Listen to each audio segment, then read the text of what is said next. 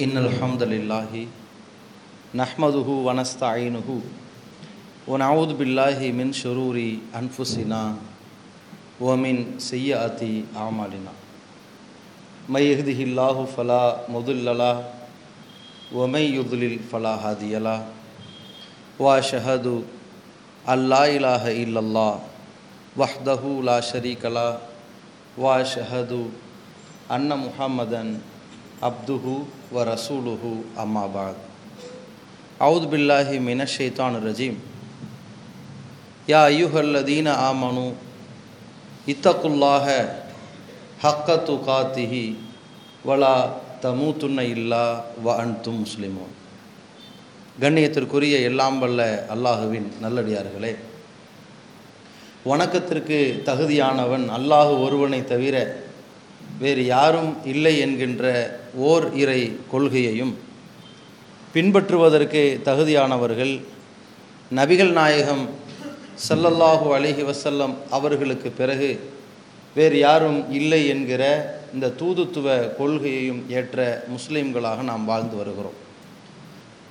இந்த உலக வாழ்க்கை நமக்கு சோதனை களமாக அமைக்கப்பட்டிருக்கிறது.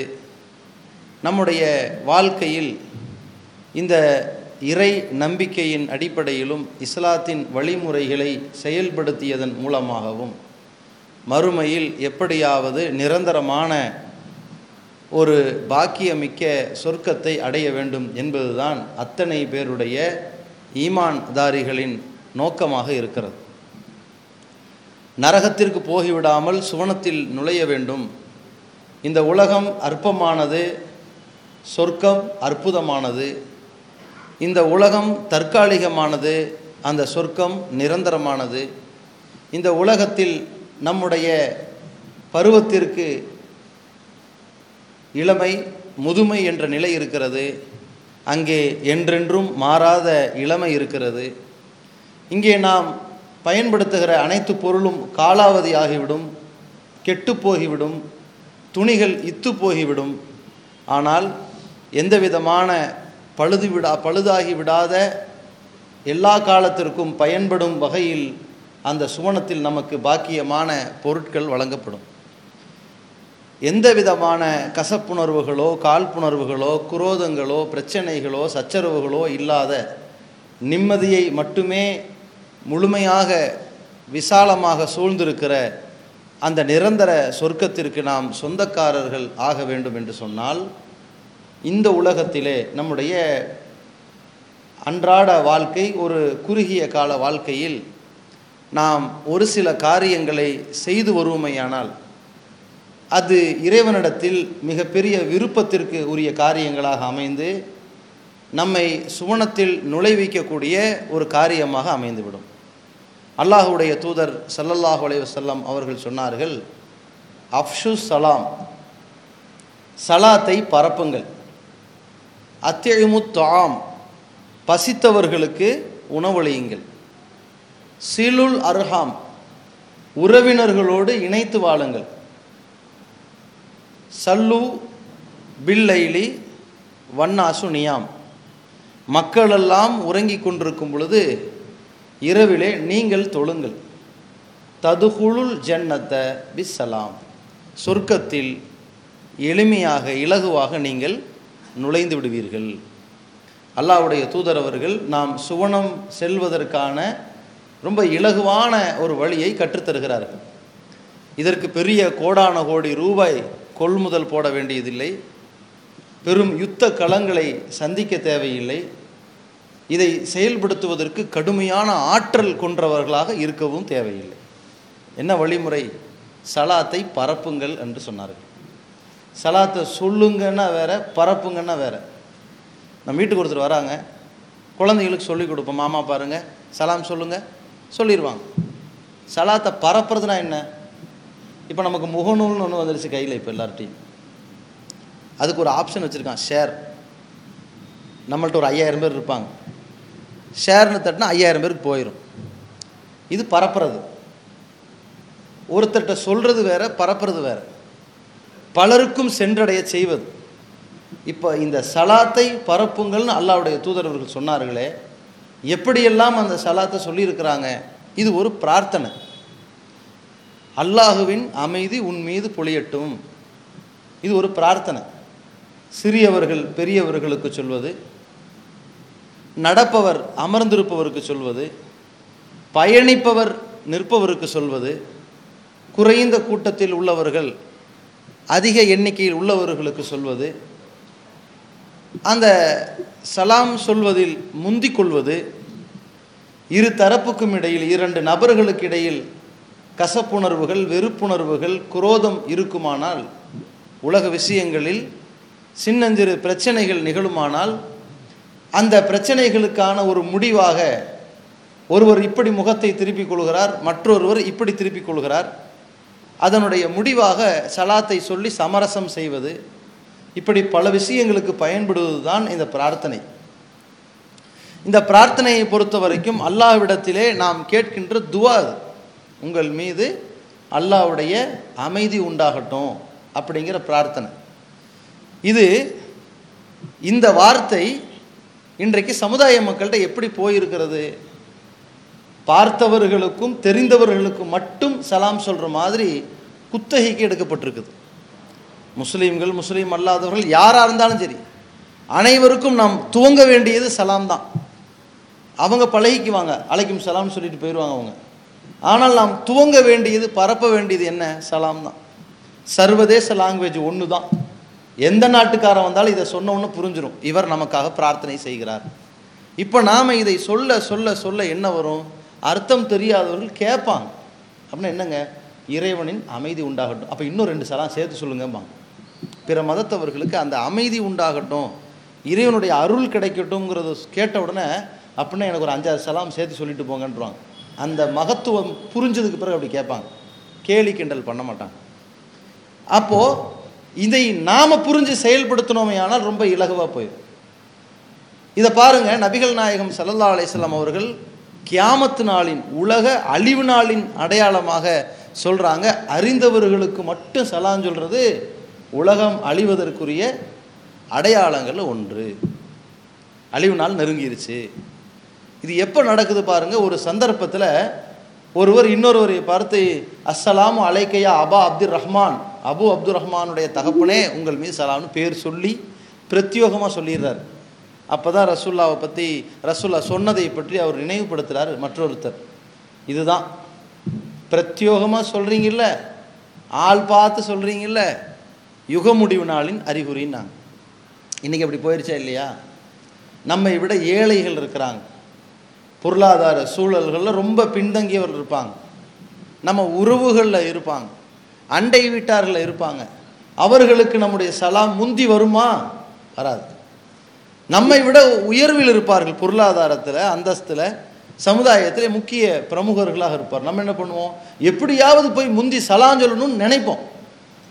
இந்த ஏற்றத்தாழ்வை முறியடிப்பது தான் சலாம். ஆனால் இந்த வார்த்தையே ஏற்றத்தாழ்வை உண்டாக்குறதுக்கு பயன்படுத்தக்கூடிய நிலை அவலமாக போயிருக்கிறது. அப்போ இந்த விஷயத்தை நம்ம புரிந்து கொள்ள வேண்டும். அனைவரையும் சமநிலையில் வைப்பது அல்லாஹ்விடத்தில் பிரார்த்தனையை பெற்றுத்தருவது தான் இந்த வார்த்தை. இதை நம்ம சொல்லணும். ஒவ்வொரு கட்டத்திலும் இதை தொடர்ந்து சொல்லணும். எந்த வார்த்தையாக இருந்தாலும் சரி முதல்ல துவங்குவது சலாமாக இருக்கணும். இது ஒரு வகையில் ஒரு பணிவையும் அடக்கத்தையும் உண்டாக்கிடும் ஹலோ ஆ எப்படி இருக்கிறீங்க? என்பதை விட இஸ்லாம் அழைக்கும் அப்படின்னு சொல்லி அலைக்கும் சலாம் பதில் வந்த உடனே ஒரு சமநிலைக்கு கொண்டு வந்து ரெண்டு பேரை. அது பார்த்தீங்களா நீங்கள் ஒரு வார்த்தையை சொல்லி அவர் மறு வார்த்தையை சொன்ன உடனே சமநிலை கொண்டு வரும். நல்லா இருக்கீங்களா? நல்லா இருக்கேன். நீங்கள் நல்லா இருக்கீங்களா? நான் நல்லா இருக்கேன். மீண்டும் ஒரு அன்பு ஏற்படும். இதெல்லாம் என்னது? சமநிலை வார்த்தைகள். இருவரிடத்திலும் சமநிலையில் வர வார்த்தைகள் இதெல்லாம்.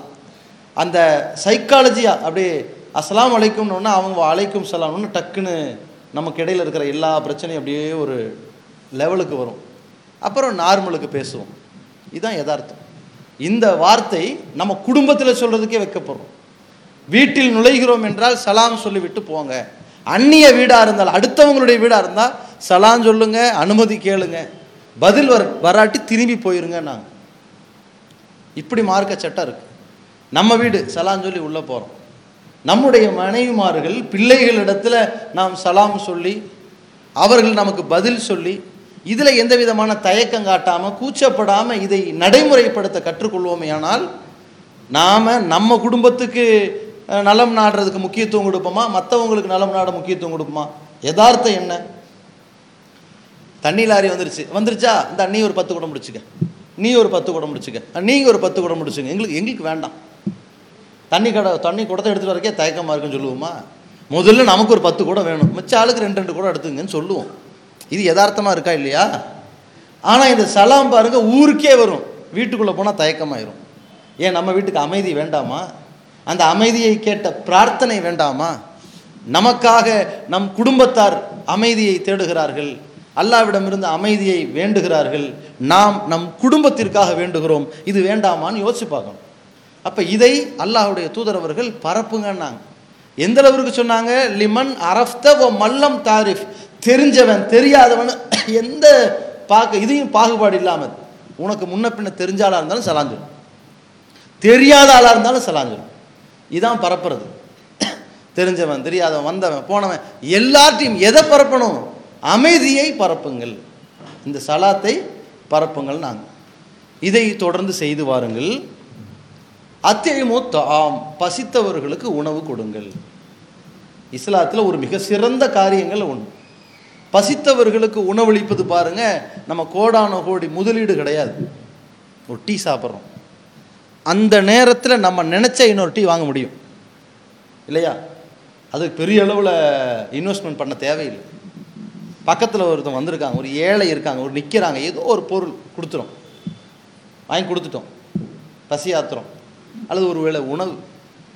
இதெல்லாம் நமக்கு ஒரு மிகப்பெரிய சிரமமான காரியமே கிடையாது. அதை நாம் செஞ்சுக்கிட்டு வரோன்னு வைங்க. இறக்க உணர்வு நமக்கு ஏற்படும். அல்லாஹுவை பொறுத்தவரை நாம் மற்ற மனிதர்கள்ட்ட எப்படி நடந்துக்கிறோமோ அது மாதிரி அல்லாஹ் நம்ம இடத்துல நடப்பான்.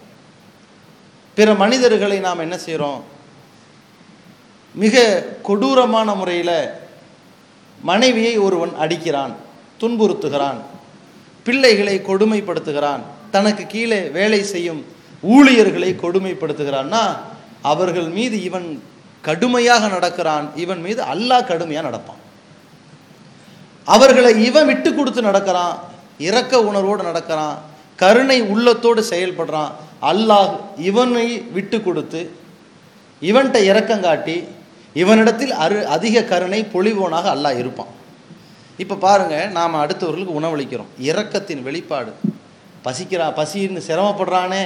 அவன் சிரமத்திலேருந்து அவனை நீக்கணுமே போக்கணுமே என்ற மன உணர்வு நமக்கு தூண்டப்பட்டு தூண்டப்பட்டு உதவி செய்வதன் விளைவால் அல்லாஹ் என்ன செய்வான்? அல்லாவிடத்தில் இருக்கக்கூடிய அந்த அன்பு கருணை இருக்குது பாருங்க. அது நூறு மடங்கு இருக்குது அந்த நூறு மடங்கில் ஒரே ஒரு மடங்கை தான் துனியாவில் இறக்கியிருக்கான் அல்லாஹ். ரசூலா இஸ்லாம் சொல்கிறாங்க அந்த கருணை அன்பு இதையெல்லாம் அல்லாஹ் நூறு பங்காக வைத்து தொண்ணூற்றி ஒம்போதை தன்வசம் வைத்திருக்கிறான். ஒன்றே ஒன்றை தான் அவன் துனியாவில் இறக்கியிருக்கிறான். அந்த ஒரு பங்கு எவ்வளோ தெரியுமா? ஒரே ஒரு பங்கு. ஒட்டுமொத்த உலகத்தில் இருக்கிற எல்லா தாயும் தன் குழந்தை மீது காட்டுகிற அந்த பாசம். ஒட்டுமொத்த உலகத்தில் வாழ்கிற வாழ்ந்த ஜீவராசிகள் தன் குட்டிகள் மீது காட்டுகிற பாசம். பறவைகள் தன் குஞ்சுகள் மீது காட்டுகிற பாசம். அனைத்து படைப்புகளும் தன்னுடைய பிள்ளைகள் மீது காட்டுகிற பாசம் வந்து அல்லாவிடத்தில் இருக்கிற அந்த கருணை. நூறு மடங்கில் ஒரு பிட்டு அது.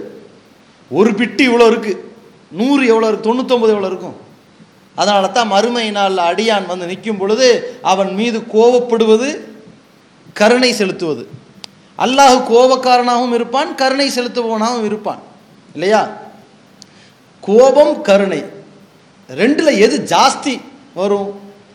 கோபமா கருணையா என்று வந்தால் மறுமையில் அல்லாஹ் அறிவிப்பான் கலபத்து கல்வி ரஹ்மதி என் கோபத்தை என் கருணை மிகைத்து விட்டது. கோபமா கருணையானா நான் கருணை தான் செலுத்துவேன். என்ற அளவிற்கு அல்லாஹ் கருணை செலுத்துவான். எப்போ? நாம் அடுத்தவர்கள்ட்ட கருணையோடு நடந்தால் அல்லாஹ் நமக்கு கருணையோடு இருப்பான். இப்போ நாம் பசித்தவர்களுக்கு உணவளிக்கிறோம். இறக்க உணர்வோடு நடந்துக்கிறோம். அல்ல என்ன பார்ப்பான்?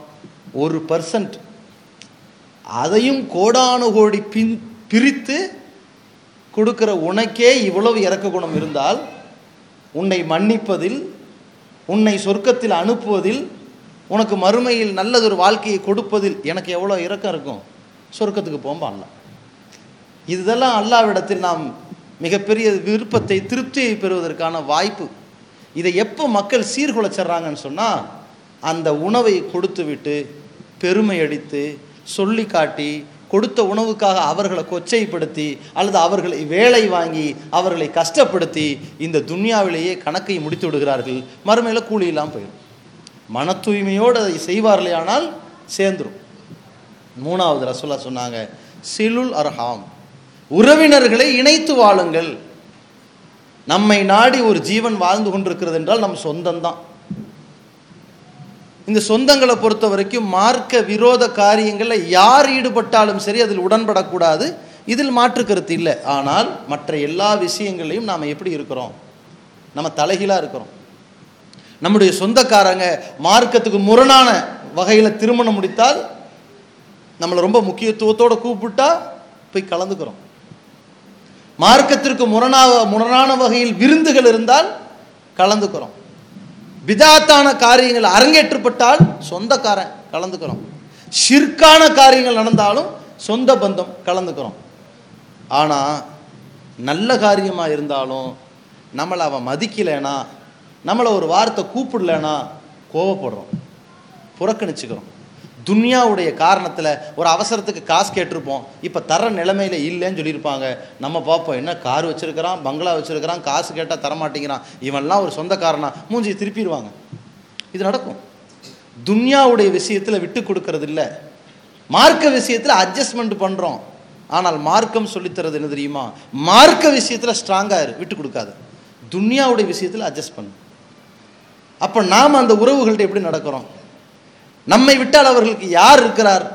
எதிர் வீட்டுக்காரர் அண்டை வீட்டுக்காரர் ஊர்க்காரரை விட உறவுக்காரன் தான் ஃபர்ஸ்ட் நமக்கு அடிபட்டுருச்சு. யார் ஓடி வருவாங்கிறீங்க? முதல்ல யார் ஓடி வருவா? நம்முடைய சொந்தம் நம்முடைய அண்ணன் நம்முடைய தம்பி நம்முடைய மாமன் நம்முடைய மச்சான் நம்முடைய பெரியத்தா நம்முடைய சின்னத்தா. இன்னமும் ஆயிடுச்சாம்ல? ஆமாம் எங்கள் சொந்தக்காரனுக்கு ஏதோ ஆச்சுன்னு ஓடி வருவான். அந்த பந்தம் ரத்த பந்தம். அந்த ரத்த பந்தம் விஷயத்தில் நம்ம கரெக்டாக இணைத்து வாழ்ந்தால் அந்த உறவுகள் எப்படி இருக்கணும்? சில பேர் இருப்பாங்க வருஷா வருஷம் உம்ரா. வருஷா வருஷம் ஹஜ்ஜி. தொடர்ச்சியாக செலவு செய்வார்கள். தப்பு கிடையாது அவங்க விருப்பம். அப்படித்தான் போயிட்டு வர ஆசைப்படுறாங்க. சொந்தக்காரன் ஒரு தொழில் தொடங்க காசு கேட்குறான் தரதில்லை சொந்தக்காரங்கள் உதவி தேடி வரார்கள் ஒதுக்கிறார்கள். கல்வியை நாடி வருகிறார்கள் ஒதுக்கிறார்கள். தொழிலுக்காக முதலீடு கேட்கிறார்கள் ஒதுக்கிறார்கள். ஆனால் இவன் எல்லா காரியத்தையும் கரெக்டாக நான் பண்ணுவேன். எந்த சொந்தத்தையும் அனு அனுசரிக்க கூட கிட்ட அண்டை கூட விட மாட்டேன் என்று இருப்பதை பார்க்கிறோம் காசில் கணக்காக இருப்பார்கள். கணக்கு அச்சிதமாக இருப்பார்கள். கொடுக்கிற பொருளுக்கு கணக்கு பார்ப்பார்கள். இப்படி இருந்தால் அல்லாஹ் என்ன பண்ணுவான்? அல்லாஹ்வுடைய தூத சல்லா அலிஸ்லாம் சொல்கிறாங்க ஒரு சஹாபிய பெண்ணிட்ட சொன்னாங்க நீ முடிந்து வைத்துக்கொள்ளால் கொண்டால் உனக்கு வழங்குற அருளை அல்லாஹ் முடிந்து வைத்துக்கொள்வான். ஆமாம் நீயே கொடுக்குற மனசில் நான் ஏன் உனக்கு கொடுக்கணும்? இப்படி அல்லாஹ் பார்ப்பான். அப்போ உறவுகளை நாம் இணைத்து வாழ்ந்தால் இந்த இரக்க குணத்தின் வெளிப்பாடு அல்லாஹ் என்ன பார்ப்பான்? எப்படி உறவுகளோடு இணைந்து வாழ்கிறாங்க பாருங்க. அந்த இரத்த பந்தம் அவர்களுடைய உறவுக்காரர்களுடைய உதவிகளை உபசரிப்புகளை நன்றி உணர்வோடு நடந்துக்கிறாங்க. இந்த நன்றி உணர்வு கொண்டவனை அல்லாஹ் மறுமையில் சுருக்கத்து கொடுக்குறான். நாலாவது ரசூலா சொன்னாங்க சல்லு வன்னாசு நியாம். சல்லு பிள்ளை இரவில் தொழுங்க. மக்கள் எல்லாம் உறங்கிட்டு இருக்கும்போது நீங்கள் தொழுங்கன்னா இது விருப்பத்திற்குரிய அந்த இரவு தொழுகையின் வழிகாட்டுதல். இது கட்டாய கடமை கிடையாது. ஆனால் அது மக்கள் எல்லாம் உறங்கிட்டு இருக்கும்போது நீங்கள் தொழுங்கன்னாங்க பார்த்தீங்களா இது என்ன? மன தூய்மையின் உச்சம். பகலில் நம்ம தொழுகிறோம் கடமையான தொழுகையை நிறைவேற்றுறோம் அன்றாடம் அந்த காரியங்கள் நடந்துக்கிட்டு இருக்கிறது ஜமாத்தோடு கலந்து கொள்கின்றோம் எல்லாம் முடிகிறது. இரவு நேரத்தில் மக்கள் எல்லாம் உறங்குகிறார்கள். அவன் திடீரென்று விழித்தெழுகிறான். ஒளி செய்கிறான். தொழ வேண்டும்னு தொழுகிறான். யாருக்காக அது? அந்த அறையில் எங்கும் கேமராக்கள் வைக்கப்படலை. அந்த இடத்துல தன்னை சுற்றி யாரும் கவனித்து கொண்டு இருக்கலை தன்னிடத்தில் மறுநாள் விசாரிக்கப் போவதும் இல்லை. விரும்பினால் தொழலாம் விரும்பினால் தொழாமல் இருக்கலாம் உறங்கலாம். அந்த நேரத்தில் அவன் எழுந்து தொழுகையின் துவக்கத்தில் ஒரு பாவ மன்னிப்பு அல்லாஹும பாயித் பைனி இறைவா கிழக்குக்கும் மேற்குக்கும் இடையில் எவ்வளோ பெரிய இடைவெளி இருக்குதோ எனக்கும் என் பாவத்துக்கும் இடையில் அவ்வளோ பெரிய இடைவெளி ஏற்படுத்துன்னு கேட்குறான்னு சொன்னால் யார்கிட்ட கேட்குறான்? அந்த கோரிக்கை எந்த அளவுக்கு இருக்குது? அகிலத்தாரின் இரட்சகன் இறைவா நீ அளவற்ற அருளாளன் நிகரற்ற அன்புடையவன் நியாய தீர்ப்பு நாளின் அதிபதி உன்னைத்தான் நான் வணங்குறேன் ஓன்ட்ட தான் நான் உதவி தேடுறேன் என்னை நேரான வழியிலேயே நடத்திடு அந்த நேர்வழி வந்து நீ அருள் புரிந்த வழியாக இருக்கணும். கோபத்துக்கு ஆளான வழியாக இருக்கக்கூடாது. சாபத்திற்கு உள்ளான வழிகட்டவர்களின் வழியாக இருக்கக்கூடாதுன்னு சூரா ஃபாத்திகா ஓதுறானே இந்த கோரிக்கையை அந்த ரஹ்மான் இடத்துல வைக்கிறானே இது யாருக்காக செய்கிறான் தனக்காக செய்கிறான் அந்த கோரிக்கையோடு என் இறைவன் மகத்துவமிக்க இறைவன் தூய்மையானவன் என்று ருக்கு செய்கிறானே மிக உயர்ந்த இறைவன் என் தூய்மையானவன் என்று சஜிதா செய்கிறானே இரு சஜிதாக்கு மத்தியில் இறைவா என்னை மன்னித்து விடுன்னு மன்றாடுகிறானே அத்தகையாத்தில் எல்லா காணிக்கையும் உனக்குத்தான் இறைவா அனைத்தும் உனக்குத்தான். அருளும் அனைத்தும் உன்னிடமிருந்து தான் வருகிறது. இந்த தூதருக்கு நீ அருள் புரிவாயாக என் பாவங்களை மன்னிப்பாயாகன்னு அத்தகையாத்தில் பிரார்த்திக்கிறானே. யாருக்காக வேண்டி கேட்குறான்? தொழுகையாளின் பேர் வாங்கவா? புகழ் சேர்க்கவா? தன்னை ஒரு பெரிய ஒரு முசல்லி என்று ஊர் மக்களிடத்தில் பெருமை பாராட்டவா? இந்த இரவு நேரத்தில் இவன் நீண்ட நேரமோ சுருங்கிய நேரமோ நின்று விழித்து அல்லாவுக்காக வேண்டி தொழுகின்ற பொழுது அந்த மன தூய்மை அல்லாஹ் அதை ஏற்றுக்கொள்கிறான். இதுதான் எஹ்சான் அப்படின்னு சொல்லுவாங்க. எஹ்சான்னா என்ன? நல்ல உபகாரம். உபகாரம் ஒன்று இருக்கு நல்ல உபகாரம்னு ஒன்று இருக்கு. சிறந்த உபகாரம். சிறந்த உபகாரம் என்ன? பசங்க வராங்க பள்ளிக்கூடத்துக்கு வராங்க உட்காந்துட்டாங்க மாணவர்களுக்கு புத்தகங்கள் வழங்கணும். இந்தா புக்கு பிடி. ஆ வாங்கிட்டியா? சரி போயிட்டு வா. இது ஒரு வகை. இந்தா புக்கை பிடி. இந்த புத்தகத்தை பத்திரமா வச்சுக்கணும். இந்த வருஷம் ஃபுல்லாக உனக்கு இதுதான். இதில் ஏதாவது படி டவுட் இருந்தால் கேளு. ஈஸியாக தான் இருக்கும். நீ பயப்படுற மாதிரிலாம் ஒன்றும் இருக்காது. போயிட்டு வா. இதுவும் கடமை தான். ஃபஸ்ட்டு சொன்னது பேருக்கு. ரெண்டாவது செஞ்சது பொறுப்புணர்வோடு. இது எல்லாருக்கும் தெரியுமா இல்லையா? நம்ம பிள்ளைங்கள்ட்ட மாமா தண்ணி கேட்குறாங்க கொடு. நேராக பாட்டில் எடுத்து டிவியை பார்த்தவன் டிவியிலேருந்து கண்ணை திருப்பவே இல்லை. கொடுத்துட்டியா? வாங்கிட்டார். இதுவும் ஒரு கடமை தான் மாமா தண்ணி கேட்குறாரு கொடு இந்தாங்க. டம்ளர் தரவா? உட்காந்து குடிங்க வந்துடுறேன். இதுவும் கடமை தான் இதில் எது சிறந்தது? நம்ம பார்த்தா புரியுமா இல்லையா? இப்படி மார்க்கத்தில் சிறந்த உபகாரம்னு ஒன்று இருக்கிறது. அது எது சிறந்த உபகாரம்?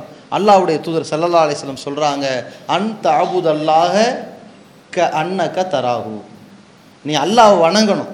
தொழுக நோன்பு சக்காத்து ஹஜ்ஜு உபரியான தர்மங்கள் எல்லாமே எந்த காரியமாக இருந்தாலும் சரி அந்த வணக்க வழிபாட்டை நீ எப்படி செய்யணும் தெரியுமா? க அன்னக்க தராகு அவனை பார்த்துக்கிட்டு இருக்கும்போது செய்கிற மாதிரி செய்யணும். நீ அவனை பார்த்து கொண்டிருப்பது போன்றே. அல்லாஹ் பார்த்துக்கிட்டு இருக்கிற ஒருத்தன் தர்மம் செய்ய சொல்கிறான் தர்மம் கேட்குறான் கொடுக்குற. அல்லாஹ் பார்த்துக்கிட்டு இருக்கான். என்று செஞ்சால் நீ இப்படி செய்வ. அந்த கண்காணிப்பை உணர்ந்தால் எப்படி செய்வ? அப்படி நீ செய்ய வேண்டும். இப்போ இல்லம் தக்குன் தராகு நீ அவனை பார்க்க முடியாவிட்டாலும் இன்னகு எராக்க அவன் உன்னை பார்த்துக்கிட்டு இருக்கிறான். அதை புரிஞ்சுக்க. அப்படி நீ செய்தால் அது சிறந்த உபகாரம் நாங்கள் ரசூல்லா அந்த சிறந்த உபகாரத்தை போன்று நபித்தோழர்கள் செஞ்சாங்க. சஹாபாக்கள் செஞ்சாங்க. அந்த உபகாரங்களை போன்று சஹாபாக்கள் பிரார்த்தனை செய்தார்கள். தொழுதார்கள். பாவ மன்னிப்பு தேடினார்கள். அவர்களுடைய செயல் திட்டங்கள் ஒவ்வொன்றுமே அந்த சிறந்த செயல்பாடுகளாக இருக்கும்.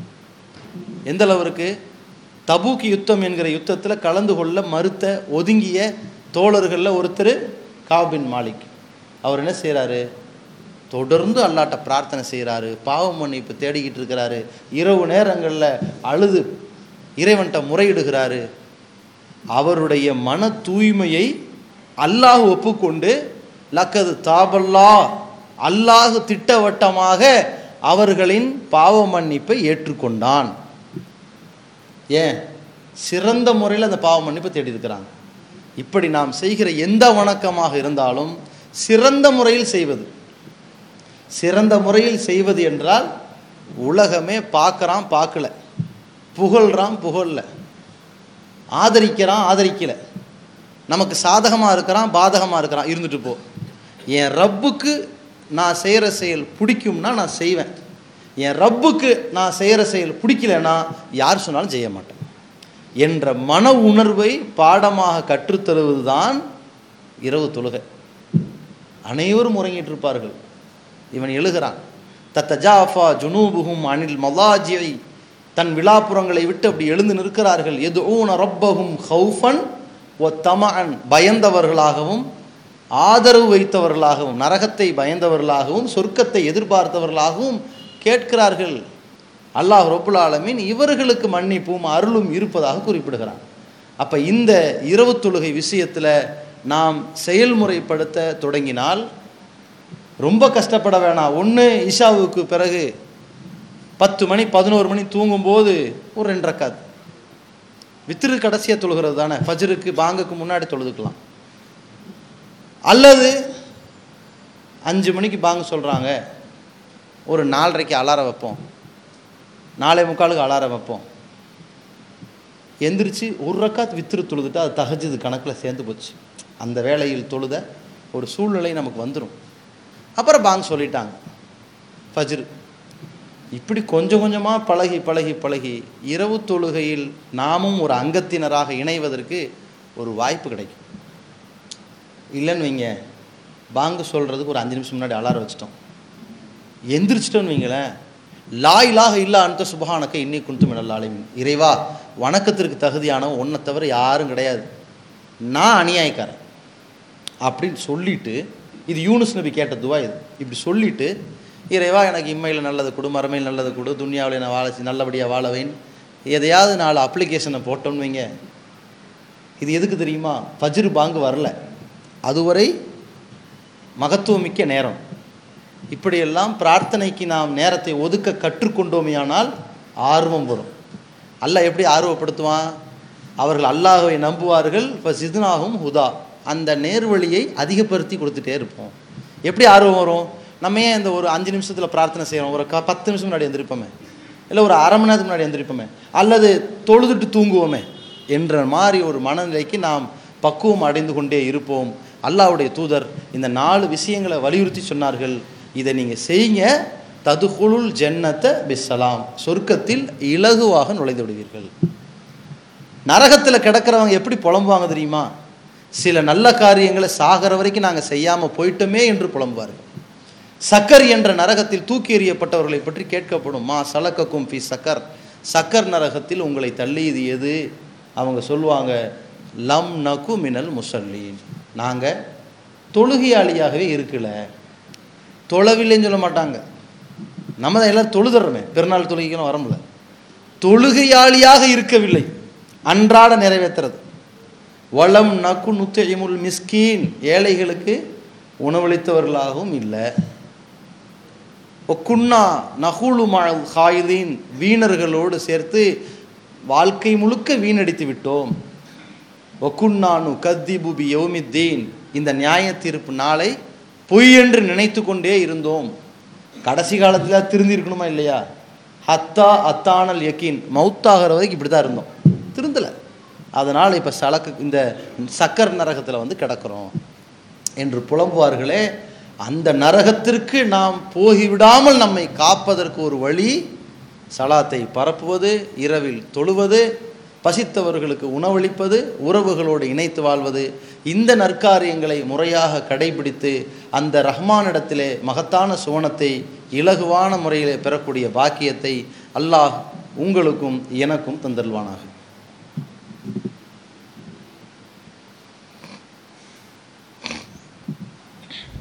கண்ணியத்திற்குரிய சகோதரர்களே இரண்டு முக்கியமான அறிவிப்பு. இப்போ தேர்தல் களம் ரொம்ப சூடு பிடிச்சிருக்கிற நேரத்தில் ஜமாத்தை பொறுத்த வரைக்கும் ஒரு குறிப்பிட்ட கட்சிக்கு வாக்கு சேகரிக்கக்கூடிய ஒரு நிலைப்பாடு கிடையாது. யாரை ஆதரிக்க வேண்டும் என்று அறிவிக்கக்கூடிய ஒரு ஜமாத்து கிடையாது. பொதுவாக ஒவ்வொரு காலகட்டத்திலும் நாம் சொல்லக்கூடிய அடிப்படை இலக்கணம் என்னவென்றால் நம் சமுதாயத்தில் நம் கண் முன்னால் இரண்டு நபர்கள் போட்டியிடுகிறார்கள் அல்லது தேர்வுக்கு நிற்கிறார்கள் என்றால் ஒருத்தன் நல்லவன் கெட்டவன் என்று வரும் பொழுது நல்லவனுக்குத்தான் நாம் ஆதரவாக இருக்க வேண்டும். அங்கே கெட்டவனுக்கு துணை போய்விடக்கூடாது என்பது பொதுவான அடிப்படை. அல்லாஹ் தன் திருமறையில் சொல்லும் பொழுது ஒலா தக்துமு ஷஹாதத்த அபதம் நல்லவனா கெட்டவனா என்று வருகிற பிரச்சனை வருகிற பொழுது எந்த இடத்துலையும் சரி. ஒருத்தன் நல்லவன் ஒருத்தன் கெட்டவன். ஒருத்தன் நியாயவாதி ஒருத்தன் அநியாயக்காரன் என்று வரும் பொழுது நீங்கள் நல்லவனுக்கு ஆதரவாக சாட்சி சொல்வதை மறைச்சிடாதீங்க அழைக்கப்பட்டால் போய் சாட்சி சொல்லுங்க என்று அல்லாஹ் சொல்கிறான். இது பொதுவான அளவுகோல். ஆனால் இப்போ நடந்துக்கிட்டு இருக்கிற பிரச்சனைகள் என்ன? தேர்தல் களங்கள் என்ன? இரண்டு பேரில் ஒருத்தர் நல்லவர் ஒருத்தர் கெட்டவர்னு சொல்கிற நிலைமை இருக்குதா? இல்லை. இரண்டு பேரும் உலக ஆதாயம் பொய் வாக்குறுதிகள் போலி வார்த்தைகள் எல்லாம் இருக்குது இந்த மாதிரி கட்டத்தில் ஒரு முஸ்லீமுடைய நிலைப்பாடு எப்படி இருக்கணும்? அப்படின்னு வரும்பொழுது நாம் சர்வ சாதாரணமாக இந்த நபிகள் நாயகம் சல்லா அலைஹி காலத்தில் நடந்த ஒரு நிகழ்வை வைத்து அல்லாஹ் சொன்ன ஒரு உதாரணத்தை வைத்து கூட யோசிக்கலாம். அல்லாஹ்வுடைய தூதரவர்கள் காலத்தில் என்ன நடக்குதுன்னா பக்கத்தில் இத்தாலி நாடு ரோமானிய பேரரசு. அந்த ரோமானிய பேரரசு தான் ரோம்ங்கிறது இட்டாலி அந்த ரோமானிய பேரரசு யாரை யார் நடத்தி வந்தது? அந்த அரசர்கள் யார்? வேதக்காரர்கள். அகலே கித்தாப்.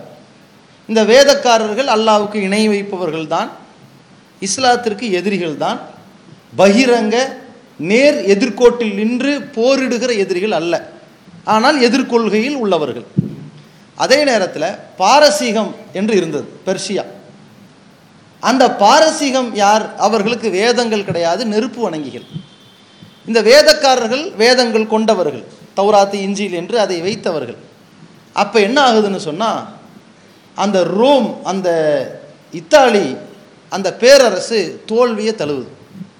தோல்வியை தழுவின உடனேயே மக்காவில் பேச ஆரம்பிக்கிறாங்க பார்த்தீங்களா அங்கே நடந்திருக்கிற செய்தி பார்த்தீங்களா நெருப்பு வணங்கியில் ஜெயிச்சிருக்கிறாங்க. பல கடவுள் நம்பிக்கையில் உள்ளவர்கள் ஜெயிச்சிருக்கிறாங்க. யார் தோத்துருக்காங்க பார்த்தீங்களா வேதம் வேதம்னு கிடந்தாங்களே. தோத்துட்டாங்க பார்த்தீங்களா என்று பேச்சு வருகிற பொழுது எதற்கு தெரியுமா அந்த பேச்சு? மக்காவில் பலரையும் வணங்க வேண்டும் என்ற நாம் தான் உயர்ந்திருப்போம். வேதம் வேதம் என்று இந்த தூதர் இருக்கிறார். இவர் தாழ்ந்து தான் இருப்பார். எங்கேயும் போக வேண்டாம். ரோம் சாம்ராஜ்யத்தை பாருங்க. அப்படின்னு அதை ஒப்பிட்டு பேசுகிறார்கள். அப்போ அல்லாஹ் ரபுல் ஆலமின் அந்த அத்தியாயத்தை இறக்குறான். குலிபத்தி ரூம். ரோம் தோல்வி அடைஞ்சிருச்சு. இப்போ தோல்வி அடைஞ்சிருக்கு. சில காலங்களில் அந்த ரோம் என்கிற அந்த பேரரசு வெற்றி பெறும். இப்போ எவ்மைதின் அப்படி வெற்றி அடையும் அந்த நாளில் எஃப்ரஹுல் முமினூன் இறை நம்பிக்கை கொண்டவர்கள் சந்தோஷம் அடைவார்கள் எதனால் சந்தோஷம்? அந்த ரோம் என்கிற அந்த பேரரசு வெற்றி அடையும் பொழுது பாரசீகம் என்ற அந்த பேரரசு நெருப்பு வணங்கிகள் தோல்வி அடையும் பொழுது இதில் முஸ்லீம்களுக்கு மகிழ்ச்சி என்ன என்றால் நாம் வாழ்கிற இந்த தேசத்திற்கு பக்கத்தில் உள்ள இந்த நாட்டவர்கள் நெருப்பு வணங்கிகளால் சூழ்ந்து நம்மை அழிக்க துடிப்பவர்கள் தோத்து போயிட்டாங்க. நம் கொள்கையை ஏற்றுக்கொள்ளாத அந்த வேதக்காரர்கள் தான் ஜெயிச்சிருக்கிறாங்க. அந்த வேதக்காரர்களால் இவர்களுக்கு எந்த நல்லது நடக்க போறதில்லை முஸ்லீம்களுக்கு. இன்னும் சொல்லப்போனால் தீமைகள் நடக்கலாம் குறைந்த தீமைகள் நடக்கும். ஆனால் நெருப்பு வணங்கிகளை விட பல கடவுள் சித்தாந்தங்களை கொண்டவர்களை விட இவர்கள் தேவலை என்ற நிலைதான் அங்கே முஸ்லீம்களுக்கு மகிழ்ச்சியாக இருக்கும் என்று அல்லாஹ் ஒரு சம்பவத்தை ஒரு சூழ்நிலையை நமக்கு காட்டுகிறான். அதுபோல இன்றைக்கு நாம் ஒரு இடத்திலே வசமாக நின்று கொண்டிருக்கிறோம். நமக்கு மேலே தேர்தல் வந்து நிற்கிறது சட்டமன்றமோ பாராளுமன்றமோ. அப்படி தேர்தல் வந்து இருக்கும் பொழுது இரண்டு நிலை இருக்கிறது. ஒன்று இந்த நாட்டில் சிஏஏ பிரச்சனையிலிருந்து விவசாயிகள் பிரச்சனையிலிருந்து ஜிஎஸ்டி பிரச்சனையில இருந்து முத்தலாக் பிரச்சனையிலிருந்து காஷ்மீருடைய அந்தஸ்திலிருந்து பசுவின் பெயரால் ப- செய்த பல படுகொலைகளில் இருந்து அனைத்திற்கும் காரணகர்த்தா பிஜேபி இப்போ பிஜேபி வந்து தமிழக சட்டமன்ற தேர்தலில் தனிச்சு தான் போட்டியிடுதுன்னு வச்சுக்கோங்களேன். தனிச்சு தான் போட்டியிடுது அப்படின்னு வச்சுட்டிங்கன்னா பிரச்சனையே கிடையாது. ஏன்னா அவர்களுடைய சதவீதம் அஞ்சோ பத்தோ. அப்போ களத்தில் நிற்கிறது ரெண்டு கட்சின்னு வைங்க. பிரதான கட்சி ஆளுங்கட்சி எதிர்க்கட்சி பிரதான கட்சினா அவங்கவுங்க தொகுதியில் அவங்கவுங்க சூழ்நிலையில் அவங்கவுங்க நலன் சார்ந்து வாக்களிச்சுட்டு போயிடலாம். ஏன்? அந்த இருபெரும் கட்சியில் யாருக்கு வாக்களித்தாலும் பிஜேபி வரப்போறது கிடையாது. ஆனால் இப்போ பிரச்சனை என்னன்னா இருவரும் கட்சியில் ஒரு கட்சியோடு பிஜேபி கூட்டு வைத்து விட்டது. இப்படி கூட்டு வைத்து விட்ட பிறகு பிஜேபி உடைய அன்கோ யாராக இருந்தாலும் அவர்கள் ஆட்சிக்கு வரக்கூடாது. யார் வர வேண்டும் என்று வாக்களிப்பதை விட யார் வரக்கூடாது என்று வாக்களிக்கிற நிலைமையில்தான் இப்போதைய சூழ்நிலை இருக்கிறது. என்பதை கவனத்தில் கொண்டு உங்களுடைய வாக்குகளை முறைய முறையாக கவனமாக அதை பயன்படுத்தி கொள்ளுமாறு உங்களிடத்தில் கேட்டுக்கொள்கிறோம். இன்னொரு அறிவிப்பு வரக்கூடிய ஞாயிற்றுக்கிழமை ஒரு மூன்று மாத கால மாமனிதர் சல்லல்லா செல்லம் தொடர் பிரச்சாரத்தை முன்னிட்டு இங்கே தூத்துக்குடியுடைய இந்த கிளை சார்பாக மக்தப் மதரசா மாணவ மாணவிகள் சார்பாக ஒரு கண்காட்சி ஏற்பாடு செஞ்சுருக்கிறாங்க. மாமனிதர் சல்லா அலிஸ்லாம் அவர்களை பற்றி மக்களுக்கு எடுத்து விளக்கக்கூடிய வகையிலான கண்காட்சியை பல நாட்கள் அவர்கள் முயற்சி செய்து இந்த ஏற்பாடு செஞ்சுருக்கிறாங்க. இதில் தவறாமல் அனைத்து சகோதரர்களும் அந்த மாணவ மாணவிகளுடைய பெற்றோர்களும் மாலை ஞாயிற்றுக்கிழமை மாலை நான்கு மணி அளவில் தொடங்கவிருக்கின்ற இந்த நிகழ்ச்சியில் வந்து கலந்து பயன்பெறுமாறு அன்போடு கேள் கேட்டுக்கொள்கிறோம். அஸ்லாம் அலைக்கும் வரஹ்மத்துல்லாஹி வரகாத்து